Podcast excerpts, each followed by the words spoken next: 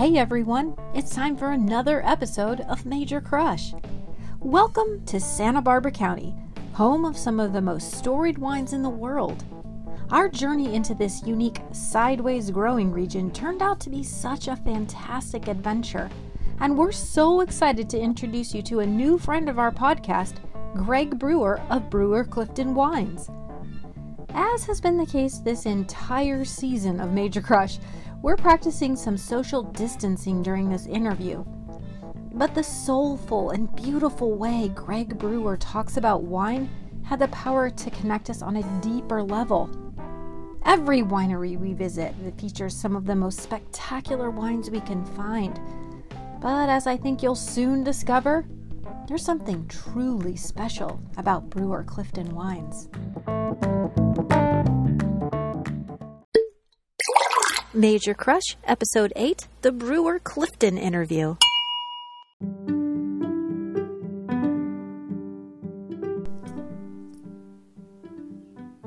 It's always exciting when we get a rock star. Yes, we are And super we have a stoked rock about star today. with us today. Yeah. Uh, we've got Greg Brewer of Brewer Clifton.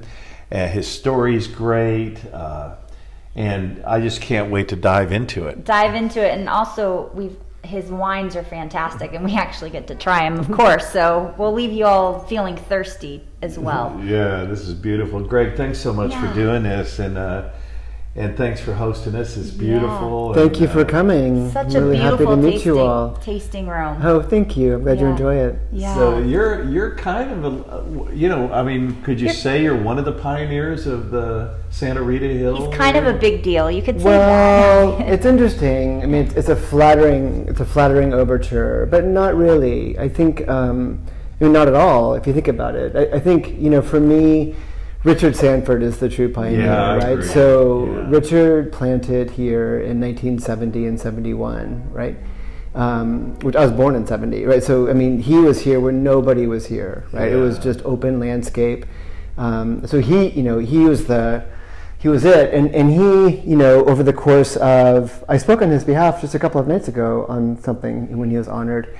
I've spoken on his behalf countless times over the past 20 years. Um, but, um, you know, he, he is the nucleus of this appellation. He started it all, and, and he's like a very spiritual kind of core to what's That's happened. what I've read about him. he's, a, yeah. he's such a beautiful and he pioneered screw caps. Yeah, but, but he's just he's everything his When kindness and generosity and composure and awareness and so you know richard really you know set that in motion. Mm-hmm. and then you know pierre lafond and the babcock family and a a handful of others in the in the you know late 70s early 80s um, i came to the area in 91 right? So i'm, I'm very much you know early-ish you know if you think about the continuum of a Yeah. wine region that's what it felt like. um, but like the second pull on the relay, you know what I mean? Yeah, so that's Richard got the team together. Richard determined the race, the uniform, Yeah. you know, and he was the one out of the blocks when like no one knew what Good was going description. I love Really that, good, yeah. I'm simply, you know, leg two or three even, you know, and I'm running like hell, and I'm not going to stop for a while.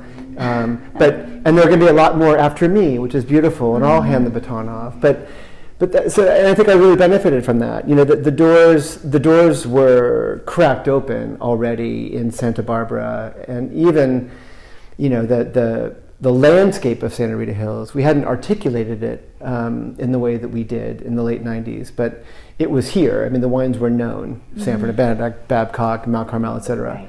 Um, anyway, so that's uh, so that's how I see myself. when you went to work at Santa Barbara Wine Company, what like that was that the first like sort of tasting room and winery up here? Uh, yeah, they were the first post-prohibition winery in the county. So Pierre started Santa Barbara Winery in '62. Um, 62. Yeah, purchasing fruit because the first commercial vineyard was 64 with the Nielsen vineyard. So Pierre brought in fruit, fruit wines, olallieberry, raspberry, different things like that. Um, and so, yeah, that was it in Santa Barbara County, in Santa Barbara City, I should say. Um, and then Pierre planted his vineyard, um, the original Santa Barbara Winery vineyard, in the mid 70s, um, right down the street. Um, and so that was that was it. And so I happened upon that job when I was teaching French at UCSB as a part-time job. I thought it'd be fun. Yeah. Um, but that that set my career in motion. Right? in What, those what 30 years. attracted you to French? That's what I, I, I was reading about your Yeah. cur- your curriculum vitae, and you were teaching French there at UC uh, SB. Yeah. Why why French? Why not? No, I, um, I, I think a lot of us are. I love teaching. That's my favorite thing in the world, and, and most of my family has taught or t- still your teaches. dad? Yeah, everybody. And so I love that. I love working with servers and distributors, things like this. It's great um, to present concepts, to present ideas, and so um, that resonated with me. And then. Yeah, I think we're all just drawn to certain things when you're younger, and, and, and mostly, you know, a lot of us are inspired by teachers as well, right? Yeah. So Yeah. I had an amazing French teacher in high school, and early on, uh, and language has come pretty easy to my family for whatever reason, um, genetic, I don't know. Um, I'm really bad at history, but I'm good at it. and um, and so that's uh, that was it. And so I knew I wanted to major in French when I was like 11 or 12. It was like pretty early on. I was in my fraternity house. I'm 21. I'm teaching French. I'm stringing tennis rackets. I'm like just partying and being a 21 year old frat guy, basically. And I saw the ad in the newspaper, and I thought, oh, how fun would that be? Five bucks an hour, five fifty an hour, like meet people, drink wine, like for sure. And so I applied, and I didn't get the job because I didn't know Chardonnay was a grape, which is really funny. Um, and I knew about winery. I lived in France. I knew about wine, I, Right. Beaujolais. I mean, I had a sense of that, but I didn't. I didn't put two and two together. Like Chardonnay's a grape, Sauvignon Blanc's a grape, and that was part of the. I mean, it was kind of a deal breaker for that job, as a out. And so, um, and I thought, oh my God, I'm shoe in. Like, you know, I'm like confident and work hard. I speak French. Like, I got this gig, no problem. Yeah. Right, right. Um, overconfident frat guy, obviously, and um, and then, uh, but then fortunately for me, someone else gave notice, and I was their second pick, Oh. and so thankfully that was my foot in the door. Um, and then one day behind the bar, I knew this would be my life.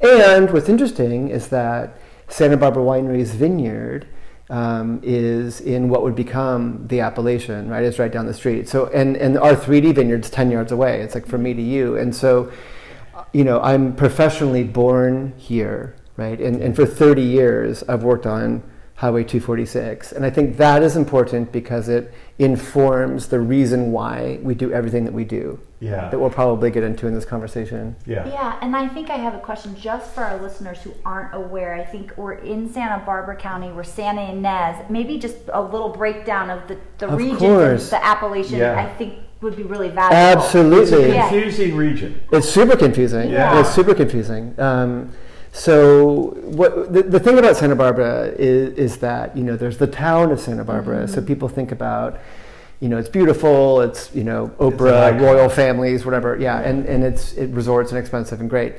And that's fine, and it is kind of right. And but it, it's it's a more gentle landscape down there. You're facing the south on the Pacific, and the water's different. Everything's different down there you make your way up the coast to where we are, and actually you go northwest, which is weird to think of going west from Kinda a like- coastal town. I know, when I'm, but when you I'm do. my GPS, I'm going, what? No, it's weird, yeah. But the, so, and the reason why that's important is that in Santa Barbara, to finally answer your question, which is a beautiful one, is that we have three valleys that run east to west, right? Which is very peculiar. Normally, mountains are north to south, right? And so, we heard it's the only place. In, yeah, on the only Pacific coast. only maybe. You know, I, I, I usually avoid like those the- super like definitive the- kind of Wine but it's a very rare circumstance to have valleys that run east to west, and and what that does is a lot, right? So normally.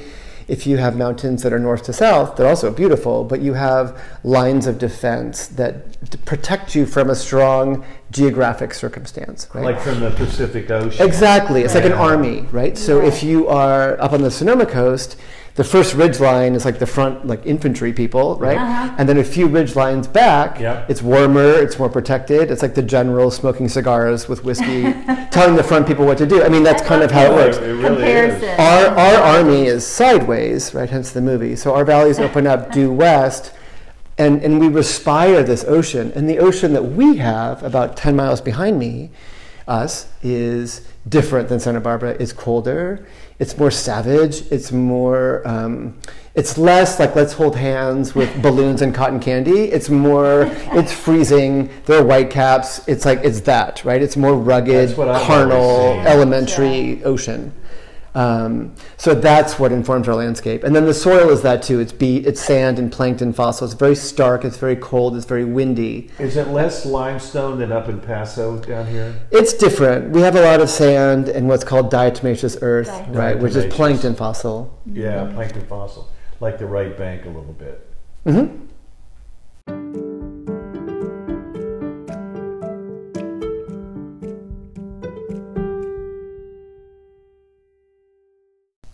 So, Greg, I I've just always been a huge fan of Santa Rita style uh, Pinot, Santa Lucia, and being from Sonoma, we get those really good Russian River and Sonoma coast. Uh-huh.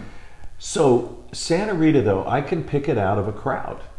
And why is that? Does it have to do with the east-west mountains, or what, what is it? Yeah, there, it's, it's a very finite appellation, right? It's by California standards, it's really small. If you think about it, it's like five It's miles tiny. north to south and about eight miles east to west, and so it's a very kind of finite expression of place, um, and I think that helps with the identification. You know, and we have a very long season, we have a very predictable season. There's really kind of a different type of unbridled like intensity, I think, in all the wines that um, might be one of the cues and indicators that Maybe kind of gives it, you that. You unbridled know, intensity, because that's what it's like. there's something very savage about Santa Rita that I love, right? There's something very raw and Yeah. like carnal about Santa Rita that, that really speaks to me. Um, and I'm not eh, at all inferring that other areas don't have that capacity. no, but, there's, it's- but but there's something can- very like we always that can about tell it. a Santa Rita wine. Yeah. There's a savoriness and an energy and like a, A something, yeah, something some kind salty. of yeah. Is like there a- something to what you were talking about how the mountains run east to west rather than north and south, so they're not getting protected from that ocean air, so it's much cooler. You're getting more fog. It's it's uh, yeah. I mean, it's a lot of things. I mean, Yeah. everything about the landscape informs the wines, Mm-hmm. right, and the outcome of the wines. And so, the extended season, the soils, the lack of rainfall, the wind, the fog, you know, all of those things. I think collectively. I- yeah. kind of are transmitted through the wines, regardless of the aesthetic, right? So regardless of you know the interpretation of by the colleague, right? If it's barrel fermented or steel or this or that, there's always that. So there's a- it's something it's savage. It's also kind of serene, I think, as well. Just like an ocean can be. There's a confidence Yeah. about the wines because I think a lot of us are confident with the landscape, Mm. um, and there's something really you know pretty intense about them as well. So, um, be do you guys be in sandy soil? How deep are the root? Are they very deep roots? Pretty deep, yeah. They kind of keep cruising down, right? And, and for a lot of vineyards, it's just 20, 30 feet of sand, right? And they just kind of keep doing their thing. Keep going down because I get a lot of minerality. That's what I was asking. That. And then two, um, do you dry farm or No, we can't. because it's so sandy? We, we get eight or ten inches of rain a year. I mean, it's like running a marathon without water. I mean, you it just it Yeah. the vines would die. Yeah. it wouldn't it wouldn't work. Yeah, so everything's drip irrigated, and Okay. yeah, for sure. Meredith, I want to uh, start a winery for twelve thousand dollars. Yeah, we were reading about how this started. Yeah. 1996 was your Yeah. 1996 was your first year, and how you I know and um, your partner came together and Yeah. created the other part, Brewer Clifton. Right. Yeah. So, um, yeah, it's been a good run. It's uh, you know some highs and lows for sure, like like any anything. relationship or 25 years of doing anything. Um, But you know, it all worked out great. It took us a while to save the money, to be honest, Oh, of because we, you know, we made seven, eight bucks an hour. you You, you know, were so um, and so yeah, living in Santa Barbara, I mean, it was not the easiest thing, but we we did, and um, and it was, you know, we were well received, which was great. You know, we worked hard, and you know, we knew people, and and we're creative and frugal, and you know, um, and you know, really took care of growers and paid before the pick. Even I mean, we did what we, you know, Yeah. um, and then we were able to sell wine pre-release in a very strong futures program Oh, called at the good. Wine Cask restaurant down in Santa Barbara, which is where our logo is taken from the ceiling of the restaurant. Yeah. I lo- And I and love so that was helpful. Um, and then just selling the wine out of our car and um, you know doing it that way. You know, we'd, I'd go and you know as try to get a sales appointment. You know, you read up on the famous restaurants and stores in San Francisco, whatever, and and secure appointments. And thankfully, because of Jim Clendenin and Richard Sanford and the people that came, be Bryan Babcock, people knew of Santa Barbara, so they gave us a shot, which is a a beautiful door opener, as I mentioned Yeah. before. They were the ambassador. I mean, they were the first thing. Yeah. Um, and then it was interesting, you know, we'd get an appointment and show the wines, and if they wanted the wines, you know, they'd ask about delivery, whatever, and they'd be like, well, how about now? it's in the back of my car. How many do you want? We it's, it's like that whole guerrilla warfare, you know, like bands with cassette tapes in the back and the trunk. I mean, it's that stuff, you know, Yeah. like posters like being nailed on wall. You know, it's like it's that. It was that air, that energy. What was your so that it was like your first 200 240 cases that first year? Was it Pinot Noir only, or did you? Chardonnay, and P- we've never wavered. They're right behind you The- on that so wall. Chard and Pinot were the same. Always. That was it. Brewer Clifton is really more ritual than winery. Okay. And, and, and by that, what I mean is nothing has ever changed here. The wines are always raised the exact same without any bias or prejudice from vineyard to vineyard, block to block, clone to clone. Um, and, and we always knew we'd be in what would become Santa Rita Hills. And at the very beginning, we worked with one vineyard that was here called Sweeney Canyon. But then, you know, we also relied on a couple up in Santa Maria, which is just to our north, which I think you might want to ask about, you know, the difference in the valleys here. Yeah. Um, and then, and then, you know, people were planting vineyards in this area, and then we were able to become completely Santa Rita in 2001.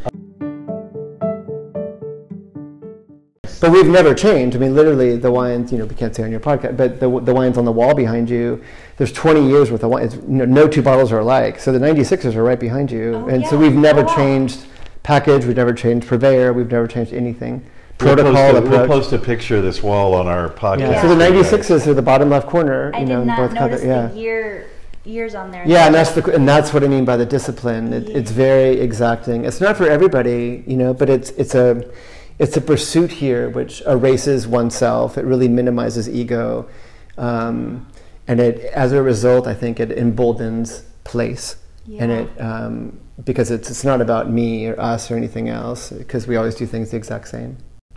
Well, let's get into a little bit of that. that style. So Yeah. the first one we have here, what is this? This is a Chardonnay. So that's the 2017 Santa Rita Hills. beautiful color. Oh, thanks. Beautiful gold. So that is um, a collection of all of our estate vineyards, um, all raised the The same. aroma on that. And a key a key thing about Brewer Clifton is neutrality. Okay, so um, there's no new vessels in the building at all. Everything is very very old here. So there's a reverence for that. There's an importance placed on history in that regard. So you know the barrel age is anywhere between 10 and 25 years old. Um, barrel fermented, but really really old Yeah, wood. so soft. No malolactic, really. No stirring of the lees. It's- It couldn't be done in a more Really elementary no fashion. malolactic and no No. stirring the lees. It does taste like a um, almost, you know, it has a to me like a Chablis. Yeah, well, there's something there's something very in areas marked heavily areas that are marked heavily by an ocean influence. Mm-hmm. I think share a certain kinship. They arrive at the the, the wine speaks in a different way. It's a different dialect. But you think about that loin through France, right, of Sancerre, Chablis, and Champagne, and it is very specific to those regions, and they're all unified by the, the soil profile, the oceanic soil profile there. Here too, it's you know this has been under the water three times, geologically speaking, right? So this too is very beachy, um, and I think as a result, particularly the Chardonnays in the area have a a sal- like a lemon lime salt kind Yes, of oceanic tendency. Like we, it feels like that that crystal, like your, your mouth right now. Like Yeah, you, it it- feels like when you jump in the ocean, right? And you have that kind of mm-hmm. drying, salty kind of feeling, and and that to me is that's the indicator with Santa Rita, and that's why it's so beautiful with food, Perfect right? pairing wine. Like It's It's a condiment, With right? food. Lemon, Yeah. lime, and salt. What does that do with food? It lifts, it cleanses, it elevates, it makes the food taste more like the food. Yeah. That's what it is, and that's what wine should be. Like this should finish a dish. This should harmonize with a dish. I you think know. this is great. And one of the things that you brought up, and sometimes when we're talking with our listeners, just because not all of us are in the wine industry, I certainly didn't know is that difference you talked about no malolactic fermentation. And we've talked a little bit about this. Some Chardonnays choose to go through it, some go through partial Uh-huh. malolactic. Maybe just explain, because you're so good with your analogies, Sure. of Yeah, kind of that why difference did with you one choose that, not yeah, why did you choose not to? Sure. So with, with wine, with white wine in particular, I, I frequently see an image of like an hourglass in my head. Right. So if you picture, let's go back to Champagne. That's a great example. So I love Champagne. It's great. The weather is challenging there frequently, Yeah. especially Yeah. historically. Right. So they need to harvest fruit before it's ultimately ripe, Mm-hmm. right, in order to save it before the hail or whatever. Yeah. So it comes in with treble, if you will, or it comes in with like in the restricted part of the hourglass. And so the journey inside the building is one of embellishment. It's going outward, right?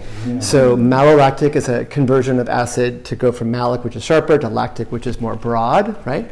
So that happens time in barrel sometimes, time on the yeast in the bottle, en tirage as it ages, dosage, the sugar add at the end if someone likes to do it. They're, they're all going outward in trajectory. Mm, mm-hmm. Here in Santa Barbara, my journey is the reverse. Reverse. Right, because I'm in Santa Barbara, I, I can pick fruit in December if I. I mean, it's it's the weather here is pretty ideal. Right, that's why it's expensive, and so so the the aesthetic here is it's just it's it's not better or worse, but I'm, I, I see myself at the bottom of the hourglass. So I'm capturing all the weight and viscosity and curvature from the fruit. The upbringing is one of restriction, cool ferment, no stirring, no malo Yeah, you're starting Right. wide and neutral and going down that way, right? So it, it's not, and it's the same with anything else in life, right? If you have a, a lean piece of meat, right? What do you do? You, you need to tenderize it with something. You pound it out, you flesh it out with something. If you have a fatty piece of meat, you keep it propped up.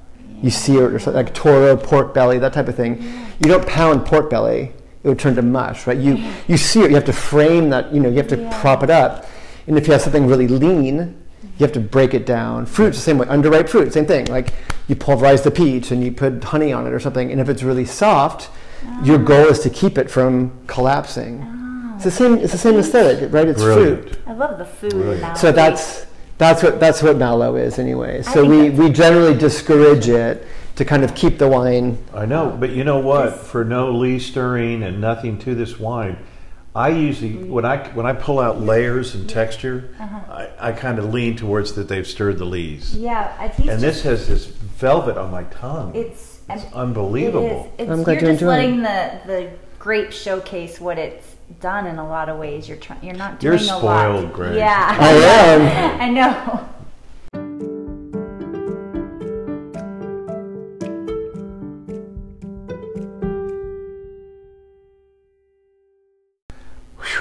Boy, that Chardonnay is Oh. really something. But I'm looking at this Pinot, Yeah. and what- and um, look at that.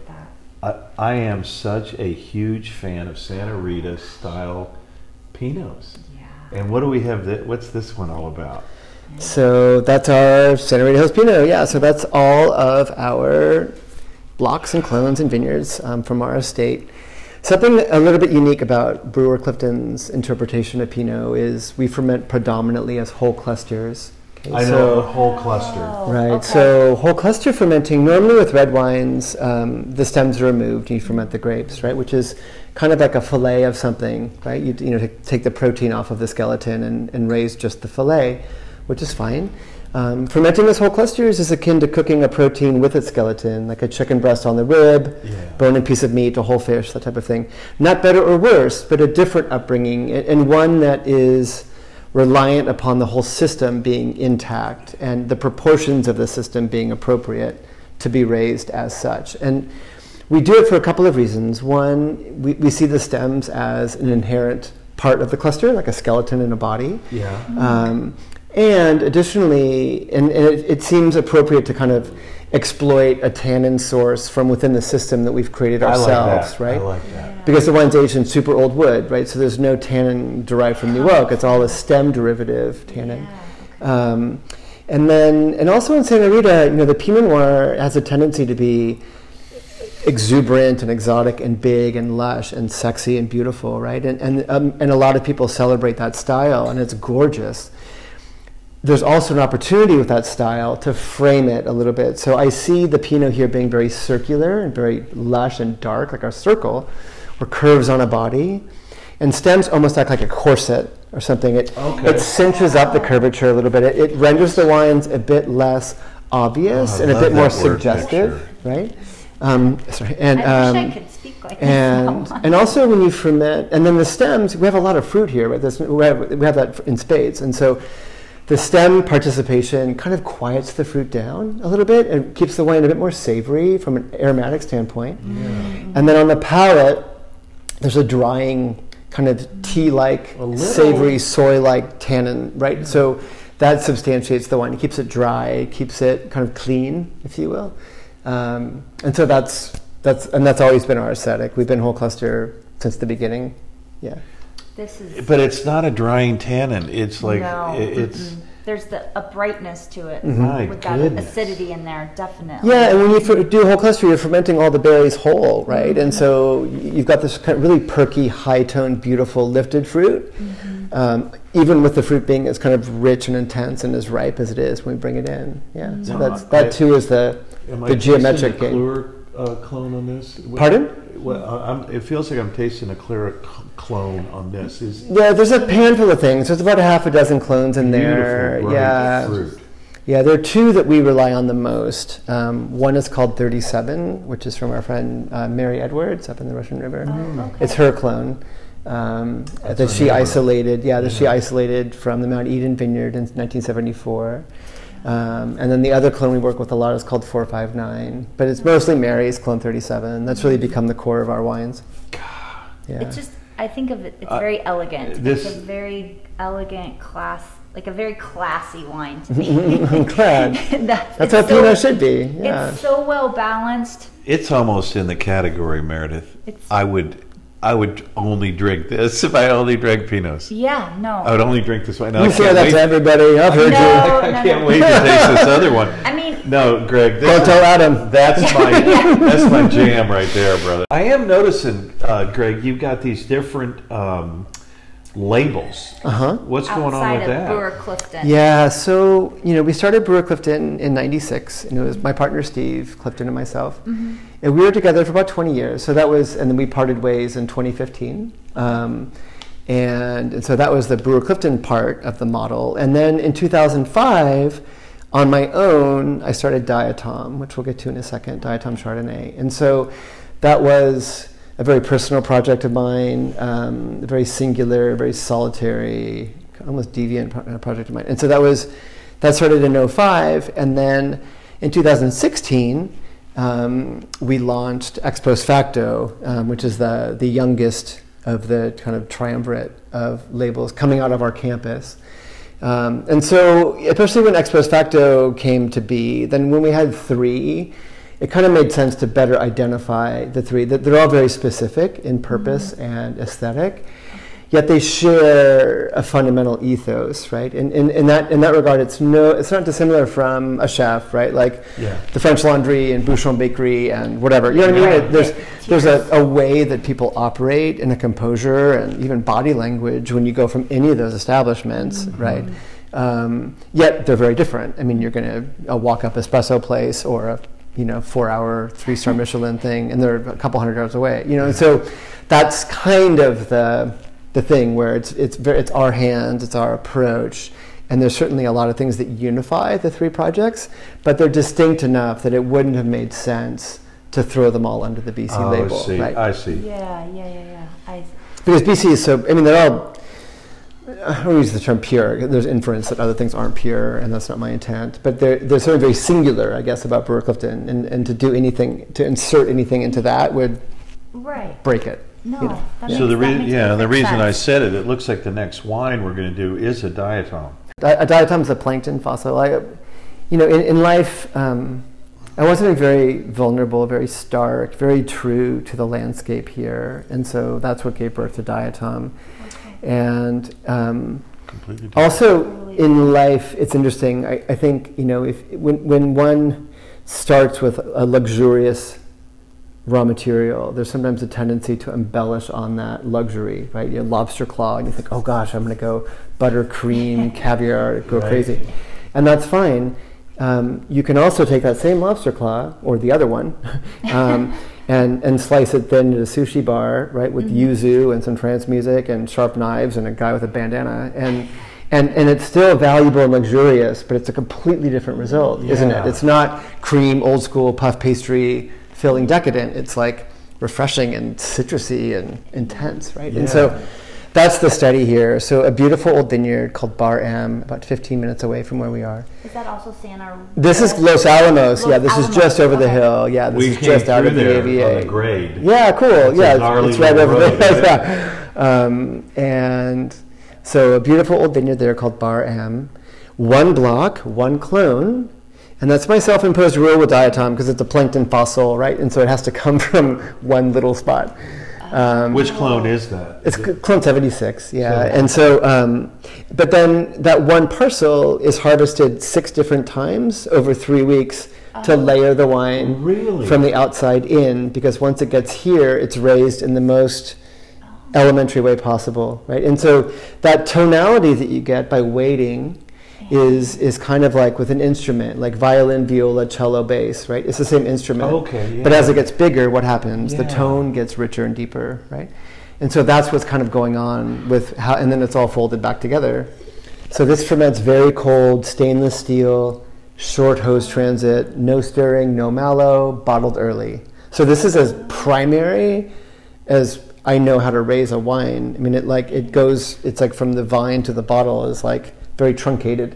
But I wanted something pent up. I wanted something like a wave before it breaks, or when you inhale before you exhale. I wanted something that feeling and still big and lush and giving, right? And that's the juxtaposition with this wine. It's got so much flavor. It's a massive Chardonnay, Holy. yet it comes off super clean and racy and deliberate. So just to kind of, uh, if I heard it right, you picked, you harvest at three different periods, kind of like a few weeks apart. Over three weeks. Six different periods, yeah, over three weeks. Yeah, just to stratify So the they're wine. like yeah. different levels of Brix. And, Uh-huh. Yeah, that, what Different a brilliant tones. idea. I mean, I'm gosh, you're glad you only have one row or to do of that. It makes it easier.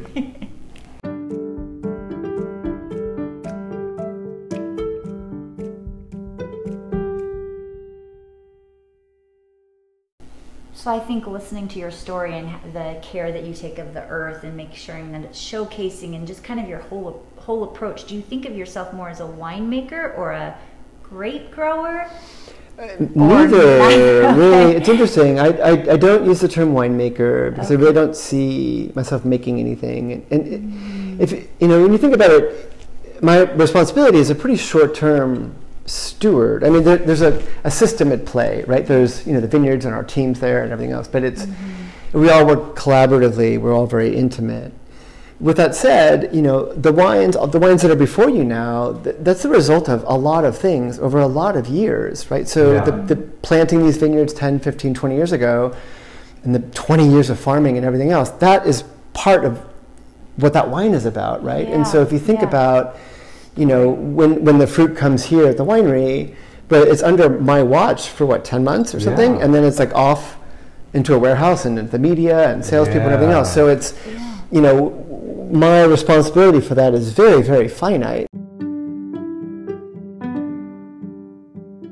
I've thought about this a lot um, in the past several years. Is that when you like sincerely give yourself to somebody else, right, significant other, whatever it is, and you you can be very vulnerable with that partner, right? You drop your you, you need confidence in the person, right? So ideally, you you marry you, you espouse yourself to someone you have confidence in. in a perfect world, anyway, Ideally, this is prearranged, and then you Yeah. cross your fingers. Yeah. Um, but you, you have confidence in that person, and then you, you, you don't erase yourself, but you, you allow yourself to succumb to that person, or you give in to that person. You drop your shoulders, you're vulnerable, you're naked, you're raw, right? That's the point.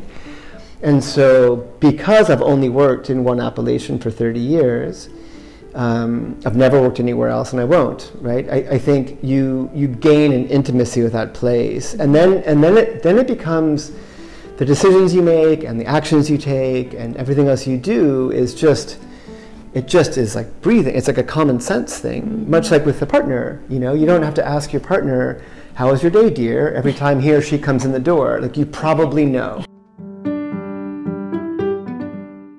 That's kind of what this is all about here. And that's why we raise the wines in neutrality. That's the reason why we do things the way we do, because it's there's trust in the landscape and uh, I've surrendered to the landscape. Mm. Right? So winemaker, no. Um, wine grower, okay, you know, but but that too, you know, it's just a title, and then and so does everybody else. I mean, our team is the one out there, you know, and they're out there exponentially more than I am, and they mm. know the vineyard better than I do, and they know what I want more than I do, right? Because we know each other. That's the whole Yeah. point of a partnership. Sure. Right? You don't, So you know, for me to go out and say, "Hey guys, I want this and this and this," that'd be really presumptuous and obnoxious.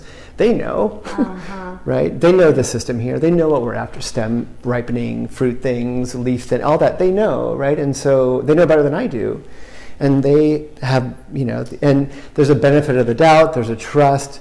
There's a um, you know, there's there's that. It's not leniency, but there's just like with a good relationship, Yeah. you know, like Yeah. don't you know, if you try to micromanage a person, it's a bummer, right?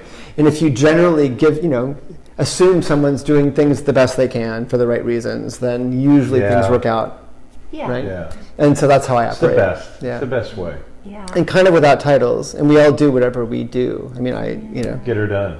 Yeah, and it's a small business thing too. I mean, there's two of us in the building right now, and Yeah. wiping the counter, waxing, tasting menus, pulling these wines out, and we're getting ready to bottle. And I've got two Zoom things tonight. I mean, like, but it's it's you do we need to do. I mean, you, you you're diverse. Adam Lee's the same. You know, like the like the scrapper spirit, and a lot of us are that way. Yeah. Yeah. That's great. Very- So we're about to go into this ex post facto Syrah. which Syrah, I'm yeah. I'm so a that's sucker for Syrah. that, I'd love to know where that name. Yeah, so Yeah. that um, it's it's kind of a it, it's a fun little kind of play. It's a you know it's a tiny little label. We make about 500 cases of that wine, just that one wine, um, and you know means after the you know in the aftermath after the fact, and it's it's a legal typically a legal reference um, where you know you can't be accused of a crime if it wasn't a crime when you committed it, right? So I love that fragile threshold of criminality, and that Yeah. part's kind of intriguing.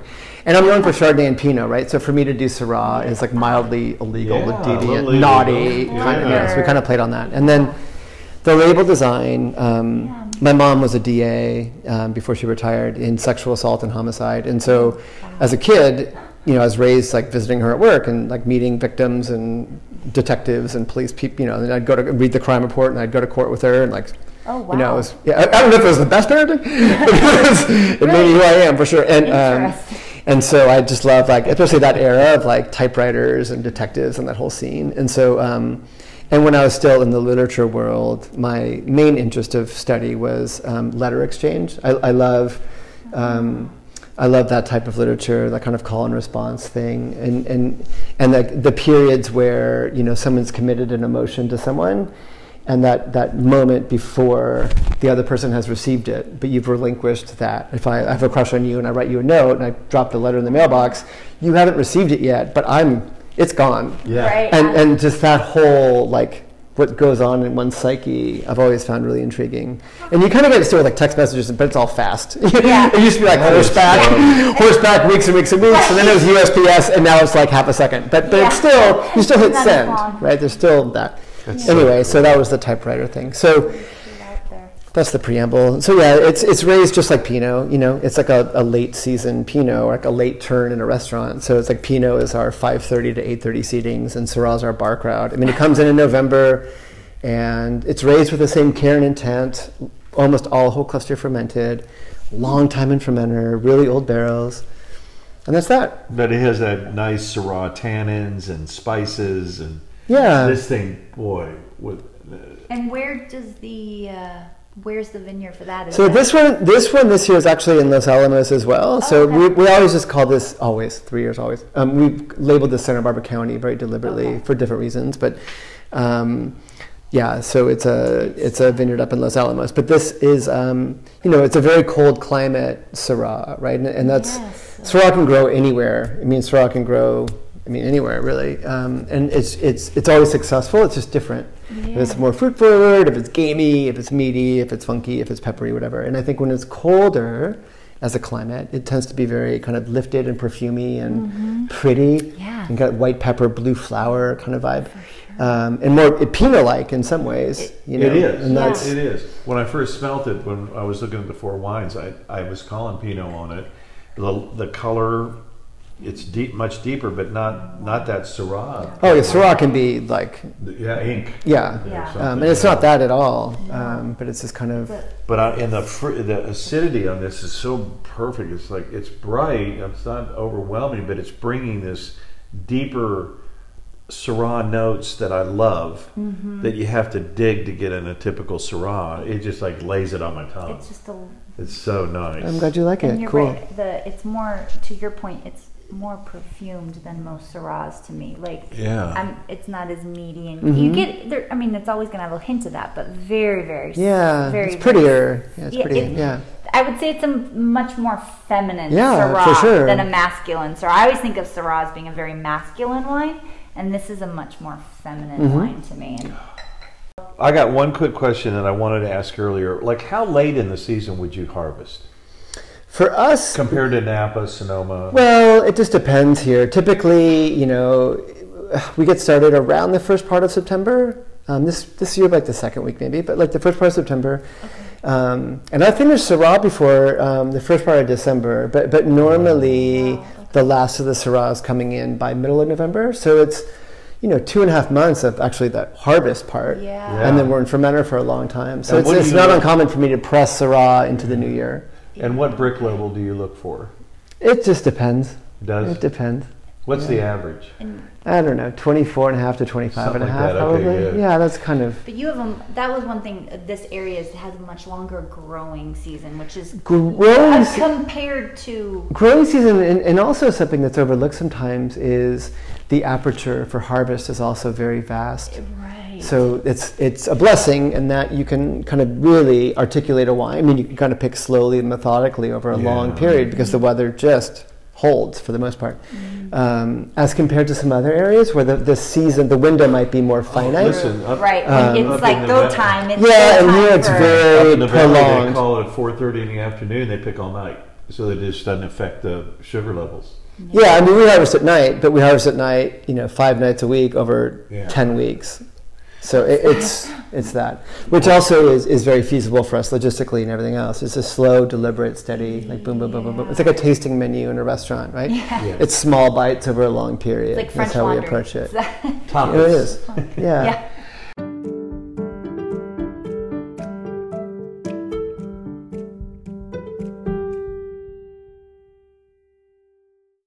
Saying earlier, my background into wine was I had a wellness background, and I always saw these parallels between wine and wellness, Uh-huh. like, and not wellness and like eat well and exercise, but more kind of the whole spirit of wellness, sure. that three dimensional. And so every time I'd sit down with winemakers, I'd be these parallels, and I feel sitting here today in your spirit and how you're talking about the grapes and the vines and the soil. I mean, to me, it's a perfect example of Oh, that thank you. marriage.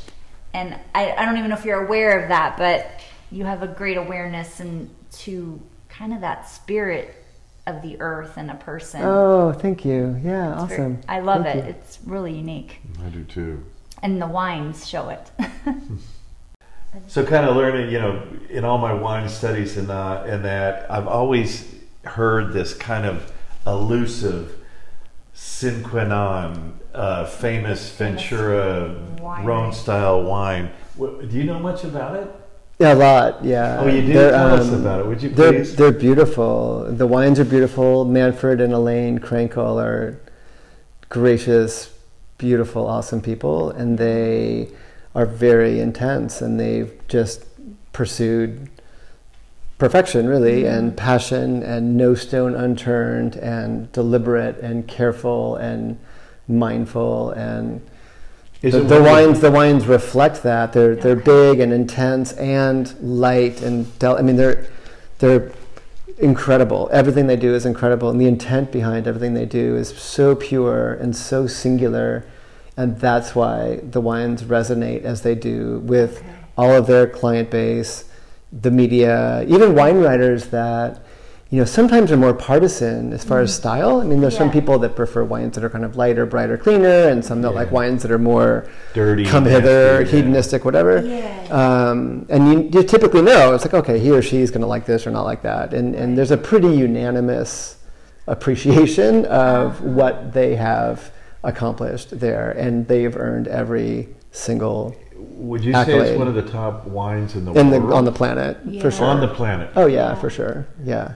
And they're the coolest people. I mean, there's it's, everything about it is what you want it to be. So, I mean, we have loved your wines. We would love to let people know how they can get your wine. Sure, of course. I mean, because I know Lou and I are going to be taking some. We don't want to, you know, let, let our listeners. I'm gonna back the to. I'm gonna back the SUV up to the back here. Um, yeah, so so really, I don't say all over, but but nationally, you know, we're distributed in all 50 states, which is great. Okay. Um, typically, you know, in California, it's a little easier to come by, you know, with like specialty grocery and that type of thing. Okay. Um, and then independent retail, like most of them will have it.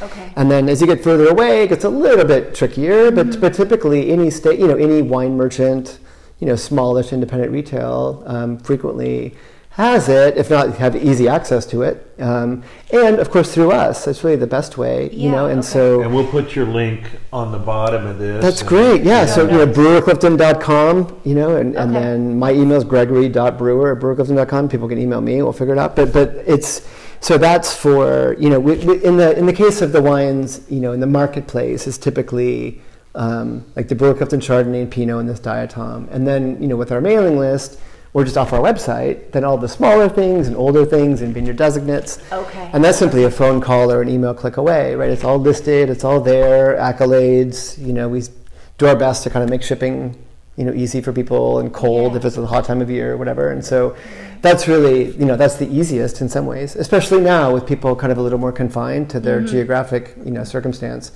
Um, it's the easiest. It's just to, to kind of let us bring it to you and Yeah. Beautiful. Yeah.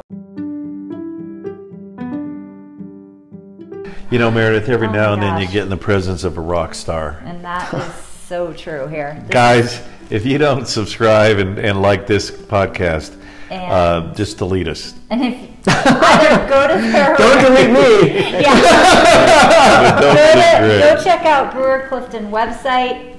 But also, if you're down in this, if you're in Santa Ynez, this area, you get to Santa Barbara County, come visit this beautiful tasting room. Oh, fantastic gosh. wines. This is one of you the walk best. out of here feeling like not only is your palate filled, but like your soul is filled mm-hmm. up. Greg, we cannot Fantastic. thank you. No, we Thank you all for love coming. This opportunity. Thank you so much. Yes, Thanks for the thank you. consideration.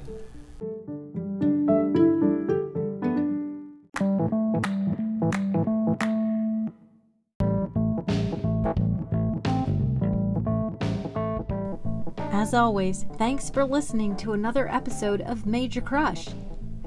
This episode wouldn't be complete without a shout out to Adam Lee, the winemaker from episode 1 who introduced us to Greg Brewer. But we also want to remind you to check out the show notes for this episode to find out how you can order some of these spectacular wines for yourself. One more thing before we go. Very soon, we'll be making an announcement that pertains to the future of Major Crush and the Major Crush podcast. So be sure to subscribe now on Apple Podcasts, Spotify, or wherever you listen to your favorite shows. We want to make sure you're already following us into the next phase where we make it easier and more fun to directly access the wines that Meredith and Lou are crushing on. Until next time!